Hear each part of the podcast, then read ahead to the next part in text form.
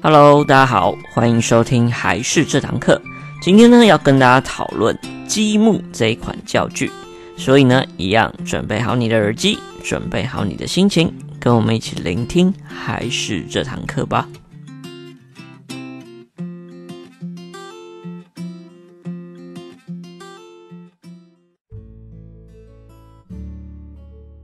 Hello， 大家好，我是还是的木须。那今天呢，要跟大家讨论的主题就是积木。我相信很多家里面啊，大家都会买一些像是积木这样子的益智玩具给小朋友玩。但我们今天要讨论就是说，大家知道要怎么样用积木来带孩子，以及你可能要选择什么样的积木，又或者是什么样年纪适合玩积木，以及呢，玩积木到底有什么好处。那其实我有听到蛮多人会觉得说积木跟乐高是一样，就觉得诶积木就是乐高啊，就像那样子玩就对了，那就会觉得说诶那就是积木。但实际上呢，积木有非常非常多种的种类，而且每种种类要带给孩子的概念又不太一样。所以呢，今天呢就来跟大家一起来讨论这个非常经典的玩具，就是积木。那首先呢，我们先来想一想说，诶，玩积木到底有什么好处？那我也查多非常多的资料，然后简单来说呢，玩积木的好处有以下这几个。第一个呢，大概两岁至三岁半的时候呢，就是他那时候语言发展才刚开始，所以呢，他会需要用很多样的一些经验累积啊，或是模仿等等的方式来表达自己的想法。那由于因为语言没有非常成熟，所以说呢，他就可以用积木这样的东西来变成很好表达的一些概念。例如说呢，我们可以从像是堆叠的方式来了解到什么叫高的概念，又或者是呢，有一些比较球形、圆形的，我们就可以用滚动的方式来让它展现说，哎，这个球会滚的这个概念，来告诉小朋友，让他知道说，哎，这就是一个滚，或是这是一个球的概念，让他累积经验。那像是呢，一些比较小的小朋友也可以玩，像是把积木叠高之后呢，就把它推倒。那其实这也是在学习倒的一个概念，所以呢，不管是积木叠高可以让小朋友知道一些像是空间感的东西，我们也可以让他学习到一些名词，那甚至是一些推倒之后的推倒这个动作的动词，其实都是可以让小朋友可以去感受，以及是实际体验到的一些经验，所以这些都可以透过玩积木当中让小朋友学习到的。第一个就是经验的概念。那再来呢，第二个呢，学习积木的话，也可以多一个概念教导小朋友，就是所谓的分享的概念。那分享的概念的原因，就是因为通常积木都是由很多个积木所组成的，因为它必须要做堆叠或是建造组件嘛，对不对？所以说呢，它会有非常多的零件。所以呢，对于小朋友而言，因为他零件会多非常多，所以这时候呢，再透过教导小朋友可以有一些分享的概念在里面的话，他比较容易去跟其他人分享，这也是积木的其中一个好处，就是去宣导或是去表表示一些分享的概念在里面，通常会变得比较容易一点点。再来呢，第三个呢，玩积木的话也是训练手眼协调非常好的东西。当然，训练手眼协调就是在训练小朋友的大脑，因为呢，像我们小的时候啊，如何看小朋友他的脑域发展的状况怎样呢？其实我们也可以从他的精细动作来看，因为基本上呢，就是右脑是控制左半边，左脑是控制右半边，所以呢，你的一些神经分布或者是你掌控你的细部精细动作的能力，也是可以判断他大脑发展的状况。所以呢，他手部的肌肉啊精细程度越好的话，代表他大脑发展也是有受到一定量的训练。所以说呢，积木就可以达成这方面的一些学习以及训练，就可以让他训练他的小手肌肉，包含叠堆的概念都可以。再来呢，第四点的好处呢，也跟我们之前有讲 S T E A M 的课程是一样的，因为 S T E A M 的课程最主要就是在训练小朋友有一点做中学的概念。那所谓要训练小朋友做中学呢，重点要是他能够把他自己想象啊，包含创意的东西能够实践出来，要做出一个过程跟实践的一个产品出来。所以说呢，像积木的话，也是一个很好表达自己内心所想，并且把它做出来的东西。所以呢，玩积木也有这样子的一个好处，就是所谓的玩中学学中玩的概念，可以透过自己的想象，自己想要做什么的创意无限的一种方式，把自己的创意实践出来，这也是积木非常重要的一些优点。那我们刚刚上述讲了一些玩积木的好处之后啊，接下来我们就要可以聊一聊，那到底几岁可以玩？那要玩什么？如何玩的这些概念？那其实有很多爸爸妈妈都会问说，诶，家里的小朋友大概几岁可以开始玩积木？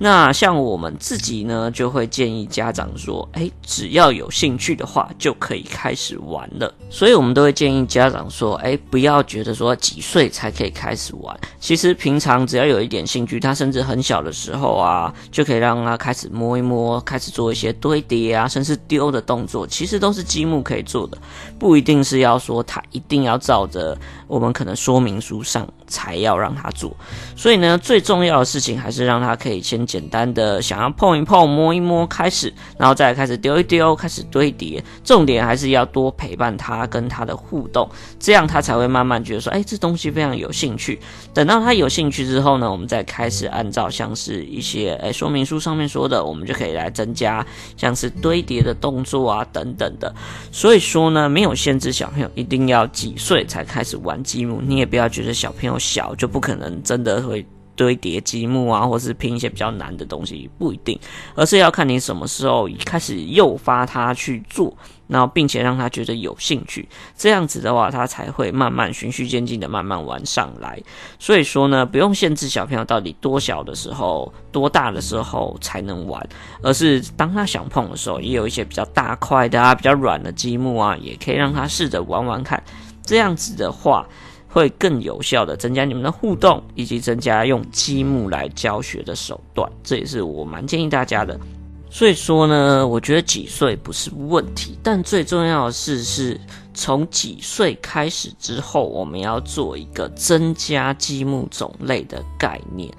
那原因是，其实我们有稍微去了解一下各个积木的类型。那通常呢，小朋友在两岁半至三岁左右才比较能够开始掌握玩积木的，应该说真谛，或者他应该要怎么玩。所以说呢，在这时候呢，我建议大家在 二点五 岁左右的时候开始可以增加不同种类的积木。那大部分的人应该都会问说，哎，那我应该要买哪一种对小朋友比较好呢？那我觉得是越多种类越好，因为呢，其实每一种类啊，它的积木特性都会不太一样，所以要训练到的地方以及它的一些立体概念也是不一样的。所以呢，我们也可以透过不一样积木的一些特性，让小朋友在积木组装的时候啊，会有一些不一样的变化，或不一样的一些平面转立体空间的一些概念。反而可以让小朋友会觉得，诶，会更有趣，而且不容易腻。再加上这样子的话，也是训练小朋友不同的概念。所以说呢，要选择不同种类的积木，我觉得会比较好一点。那其实市面上的积木非常多，先简单跟大家讲说，大致上会有几种概念型的积木。那首先呢，最常见的当然就像是乐高这种概念。乐高的概念最主要就是以堆叠为主轴的一种积木类型。简单来说，为什么会这样说呢？因为它原先就是一些小方块，所以它的概念就是以立体的东西变成立体的攻击为主。所以最重要的训练的概念就是以堆叠啊、小手肌肉的堆叠，然后还有观察力为主。这是第一种，我觉得它是叫做堆叠类型的积木。那最主要代表的就是所谓的乐高这样。那第二种呢，大家也可以去看一下，就是所谓的球形积木，大家也可以上网找一下。球形积木比较特别的一点，它就是用透过球体，那球上面有很多个洞，然后来插上线，它就是从点线的概念组装成一个面，面再跟面组装变成一个立体的概念。它所带给小朋友的概念就不太一样，它所需要动到的小手肌肉就是需要穿插，它需要把呃棍子插到球体里面去的这样的一个动作，以及呢它的概念就是从点线面的概念来做，所以我觉得球形的积木的话反而很适合小一点的小朋友，让他去了解这世间万物都是从点线面来的一个构造，所以说呢我觉得蛮适合小朋友，但它比较危险的是因为它是要穿插的，所以说呢它会比较尖一点点，这是稍微要注意，但我觉得它会蛮适合小一点的小朋友。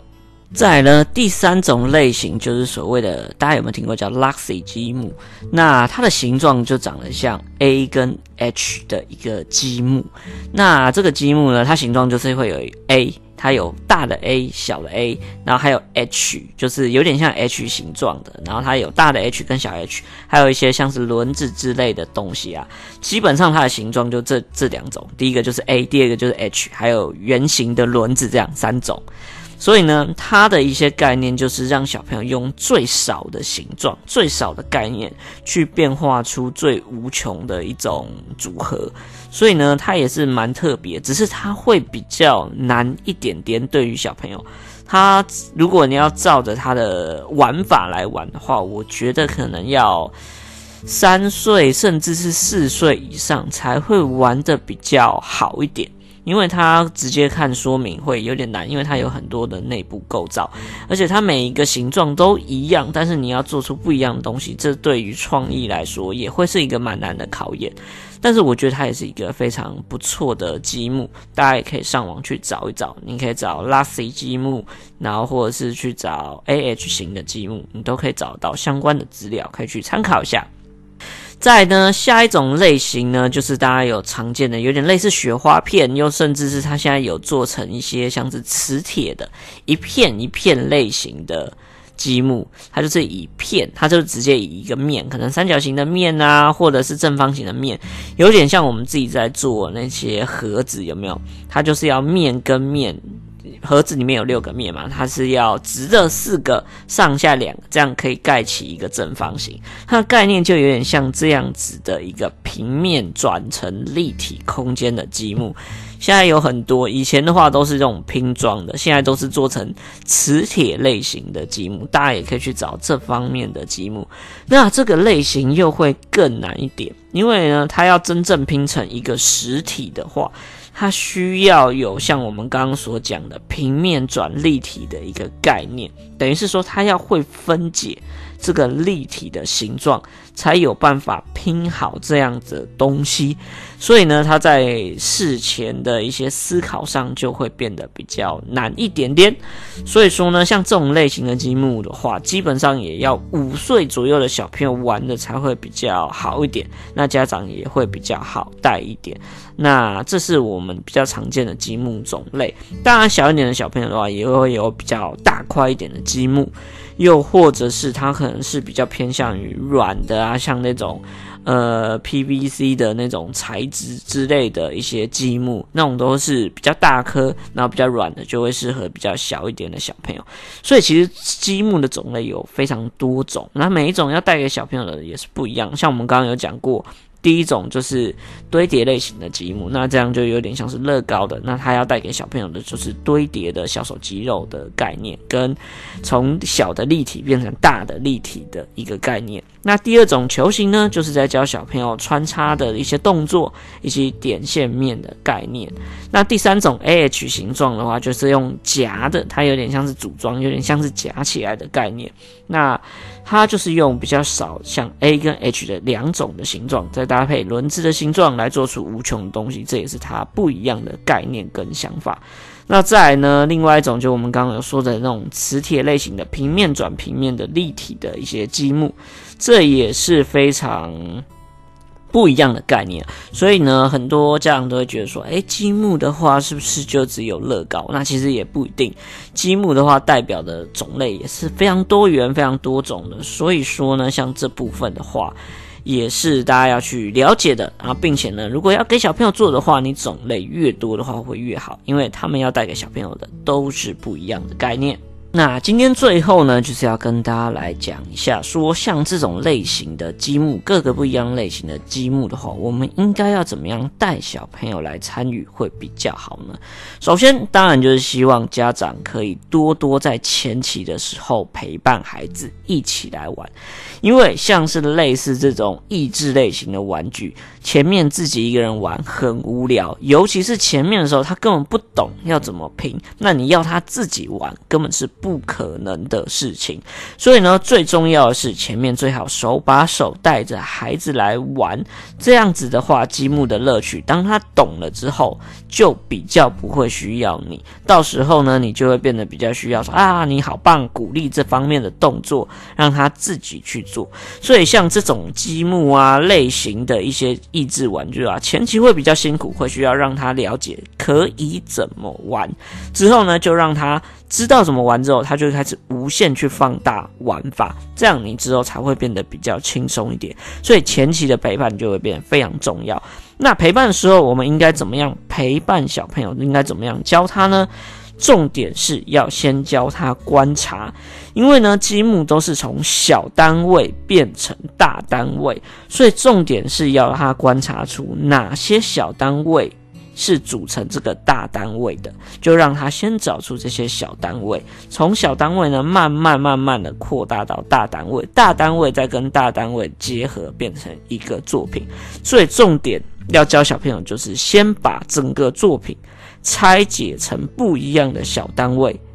让他从每一个小单位慢慢组建起来之后，再把它结合在一起，就会变成完整的作品。因为我们以前在上课的时候啊，如果你直接如果你直接跟小朋友说啊，我们今天就是要做这个，然后让小朋友看到成品的照片，他就会吓到，想说哇，这东西这么难，我怎么可能做？但是呢，例如说呢，一块立方体，我们也可以把它拆成很多小块的正方形来拼成，没有错嘛。所以说呢，我们可以先让小朋友一个一个分解成他懂的一些几何图案，再把这些几何图案呢组装成作品，这样子的话就会变得比较简单，而且呢小朋友会比较容易去观察到，因为呢这些几何图案都是他懂的，所以他更容易去观察到，哎，这些小的几何图案可以变成大的几何图案。所以说呢，像这部分呢，就是家长要带领小朋友的地方，就是先带他，教他怎么观察一些小单位，再慢慢拼装成大单位，这就是前期要带给小朋友比较重要的重点在这边。当小朋友会观察的时候，他就有更高的机会会去自己拼装。那之后呢，重点是我们拼装完一个之后呢，尽量鼓励小朋友去改装，就是等于是让他增加自己的一点创意，这样游戏就会变得更丰富，让他可以知道说，哎，这可以玩的东西会更多更有趣。所以说呢，鼓励小朋友改装，这也是非常好的一件事情。那久而久之，久而久之呢，小朋友知道怎么玩，那也会观察，那当然呢，他就可以做出更多不一样的东西。那这时候呢，爸爸妈妈就可以不用一直陪伴他，因为有的时候他反而会嫌你很烦，一直在旁边讲啊讲啊。重点就是，当他懂了之后，就让他自己玩。之后呢，就像我们前面所说的，鼓励他，这样子呢就行了。所以呢，这就是我觉得玩这种益智玩具就是先苦后乐，就是倒吃甘蔗这种类型的。所以呢，前面大家会辛苦一点，后面的话你会变得很轻松，很轻松。所以呢，这就是今天跟大家讲。跟大家讨论的一些积木我所了解的一些概念，那跟大家分享一下，希望对大家有帮助。那一样喜欢我们的话，记得要帮我们粉丝团按个赞，以及在我们的频道订阅一下，拜托拜托。那我们一样下礼拜三再见，拜拜。